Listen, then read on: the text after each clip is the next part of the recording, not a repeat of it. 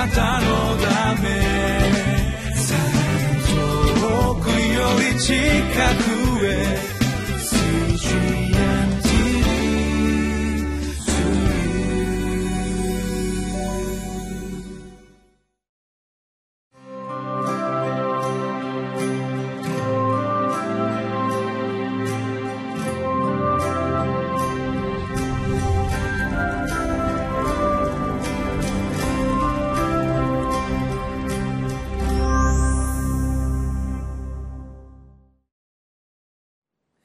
皆さんこんにちは。いかがお過ごしでしょうか。上野芝キリスト教会の三好明久です。今日もリビングライフのテキストを用いて神様の言葉である聖書から教えられてまいりましょう。今日は2月の6日土曜日。テキストはマタイの福音書13章31節から43節。タイトルは国々を覆い包む天の御国です。嘘か本当か知りませんが大阪のおばちゃんは偽物を自慢すると言われています。これ偽物やねん。よう似てるやろ、まあ、一種のコスプレのようなものかもしれませんけれどもよく考えてみれば私たち人間は神の似姿に作られそしてキリストに似たものに変えられていること。そのことを喜び楽しむように生かされています。この世界の中に神様がお作りになったもの以外のものは全てある意味ではモノマネということができます。しかし私たちは本当の神の子キリストに似たものに変えられるように招かれています。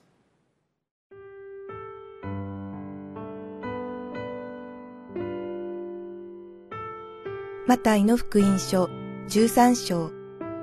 31節から43節。イエスは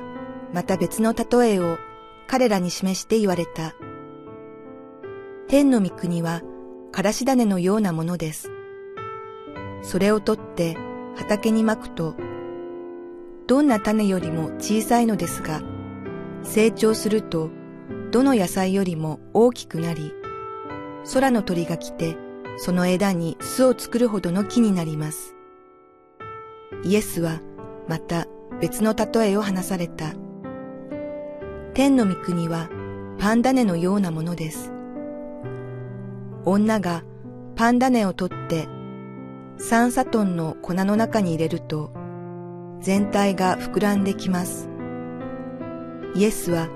これらのことを皆例えで群衆に話され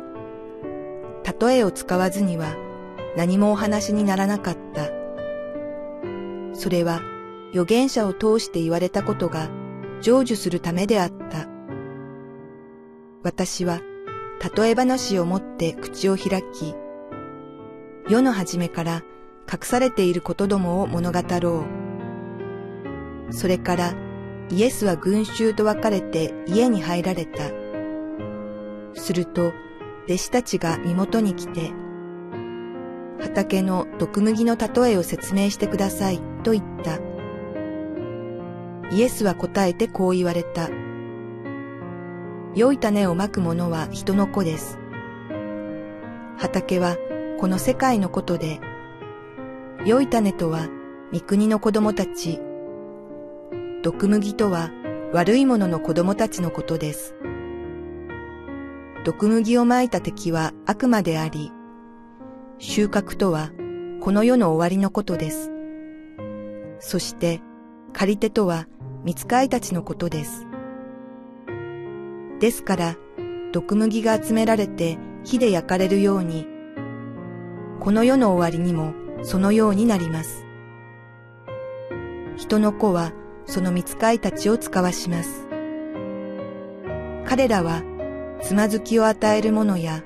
不法を行う者たちを皆、三国から取り集めて火の燃える炉に投げ込みます。彼らはそこで泣いて歯ぎしりするのです。その時、正しい者たちは、彼らの父の御国で太陽のように輝きます。耳のある者は聞きなさい。イエス様の弟子たちは、イエス様に毒麦の例えの解釈というものをするようにお願いします。畑の毒麦の例えを説明してください。イエス様は信仰というものは最初は目に見えないけれどもしかしやがてそれが大きなものになっていくということを話していたわけですけれども弟子たちはこの毒麦の例えについて非常に関心を持っていたようです。そして私たちはここでこの毒麦の例えに私たちがキリストに似たものとされる3つの印というものを見ることができるんではないかと思われます思わされます。37節でイエス様はこう言います。良い種をまく者は人の子です。人の子というのはイエス様ですからこのイエス様がこの良い種をまくんだと言っています。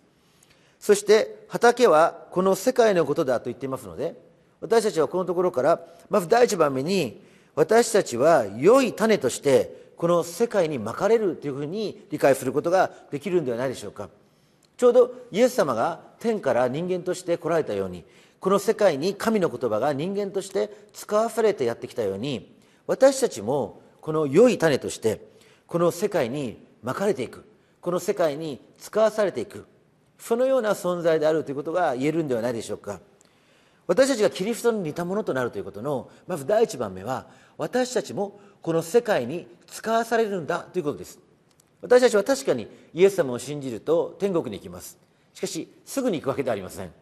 私は大体120歳まで生きようと思ってますのであと70年ぐらいこの地上にとどまろうかなと思ってるんですけど、まあ、そういうといつも笑われるんですけれども。しかしこの世界をいつも後にする用意はできていますがしかし同時にこの世界に使わされている。でこれが私たちがイエス様に似たものとされるまず第一番目のポイントなんではないでしょうか。私が博士論文を書くときにインタビューをしたクリスチャンとノンクリスチャンのビジネスマンの一番大きな違いの一つはクリスチャンの人々は自分が会社に使わされているという派遣意識そういったものを持っていることでした。クリスチャンでない方々は会社に帰属していましたがしかしクリスチャンは会社に使わされている。その意識の違いがはっきりと出ていました。私たちもキリストに似たものとして良い種をまくイエス様が私たちを御国の子供たちそれを世界にまいてこの世界に使わして主の素晴らしい栄光を求めるように招かれているわけです。第2番目は何でしょうか？第2番目はこのように書いています。畑はこの世界のことで良い種とは御国の子供たち。毒麦とは悪いものの子供たちのことです。良い種だけではなくて毒麦もまかれる。毒麦をまいた敵は悪魔であり収穫とはこの世の終わりのことです。そのように書いています。つまりその世の終わりが来るまではこの毒麦と良い麦が同時にこの世界に存在している。それは言い換えれば私たちが良い種として世界にまかれた時に悪魔がまいたその毒麦と一緒に育つということを意味しているんではないでしょうか。つまり私たちはこの世界の悪の中でしばしば迫害を受けそして息苦しさを感じそしてある意味では私たちが信仰をバカにされたりあるいはものすごい忍耐を要求されるそのような場面に出くわすことが容易に想定されるということではないでしょうか。人々はこの悪を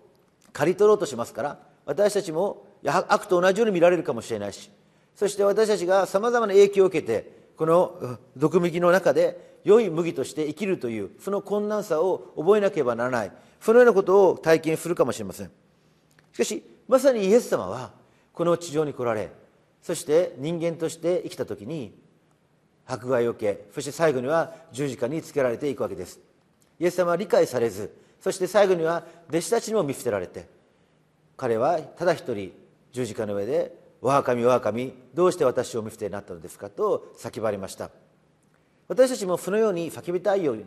思う時があるかもしれません。しかし実はイエス様はもうすでに私たちに代わって十字架の上で「我が神我が神どうして私をお見捨てになったのですか?」と叫んでくださったのです。ですから私たちがイエス様を信じる時に確かに迫害は経験するかもしれない。困難は経験するかもしれない。しかしそこには大きな喜びがあります。私がイエス・キリストを信じた時に父親から出て行けと言われそしてこの家の玄関のところに一人座っていたことがあります。そして聖書を読んでいる時に人たちが人の働きの中で自分たちがイエスの皆によって迫害を受けるものとされたその喜びに満ち溢れているというその姿を見て自分も本当にこのイエス様に似たものに変えられていく大切なこの時期を過ごしているそのように感じ神様の素晴らしい宮沢を求め求めて祈りました。でその時に私たちの人生の中に迫害や困難はあってもしかしそれに驚くことはない。それはもうすでに用意されていることで私たちがイエス様に似たものとなるために必ず通らなければならない。それを喜ぶように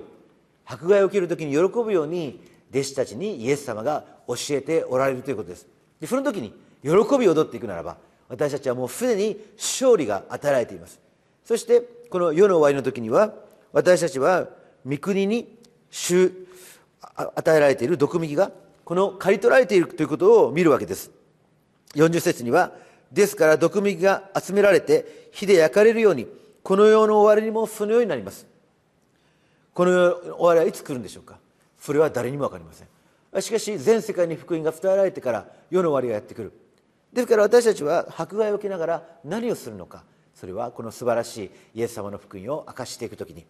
私たちはいつこの世の終わりがやってきても良いように備えているわけです。この世界に使わされそして迫害の中でイエス様を述べ伝えていく時に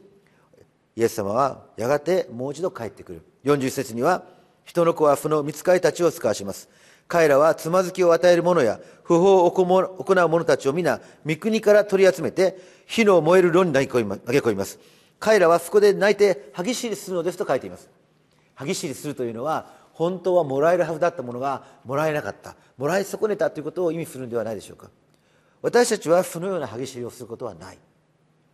そのように約束されています。その時正しい者たちは彼らの父の御国で太陽のように輝きます。主は我らの太陽。私たちがイエス様ご自身が誠の太陽として私たちに光を注いでくださっている。それを反射させながら輝いているわけですけれども今生きている間はさまざまな困難の中にあって十分に輝いていないかもしれない。しかしやがての時このイエス様と同じように太陽のように輝く時がやってくる。まさに私たちはイエス様が十字架にかけられただけではなくて復活されその栄光を受けたようにこの素晴らしい主の栄光を共に分かち合うそのようなものとして私たちは招かれているわけです。まさに私たちはイエス様のようにこの世界に使わされてそして苦しみそして復活のイエス様と同じものにされるこの素晴らしい約束を信じて今日も歩ませていただきましょう。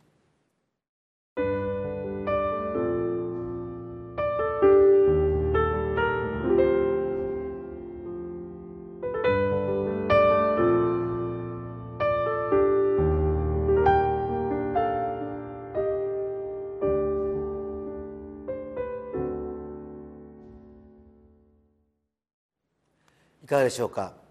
私たちは救い主でもキリストでもない。そういう意味では私たちは偽物というふうに言うことができるかもしれません。しかし私たちが神様の恵みによって新しく生まれ変わる時に私たちはイエス様のようにキリストに似たものに変えられていく。そのことを喜び楽しむそのような人生に招かれています。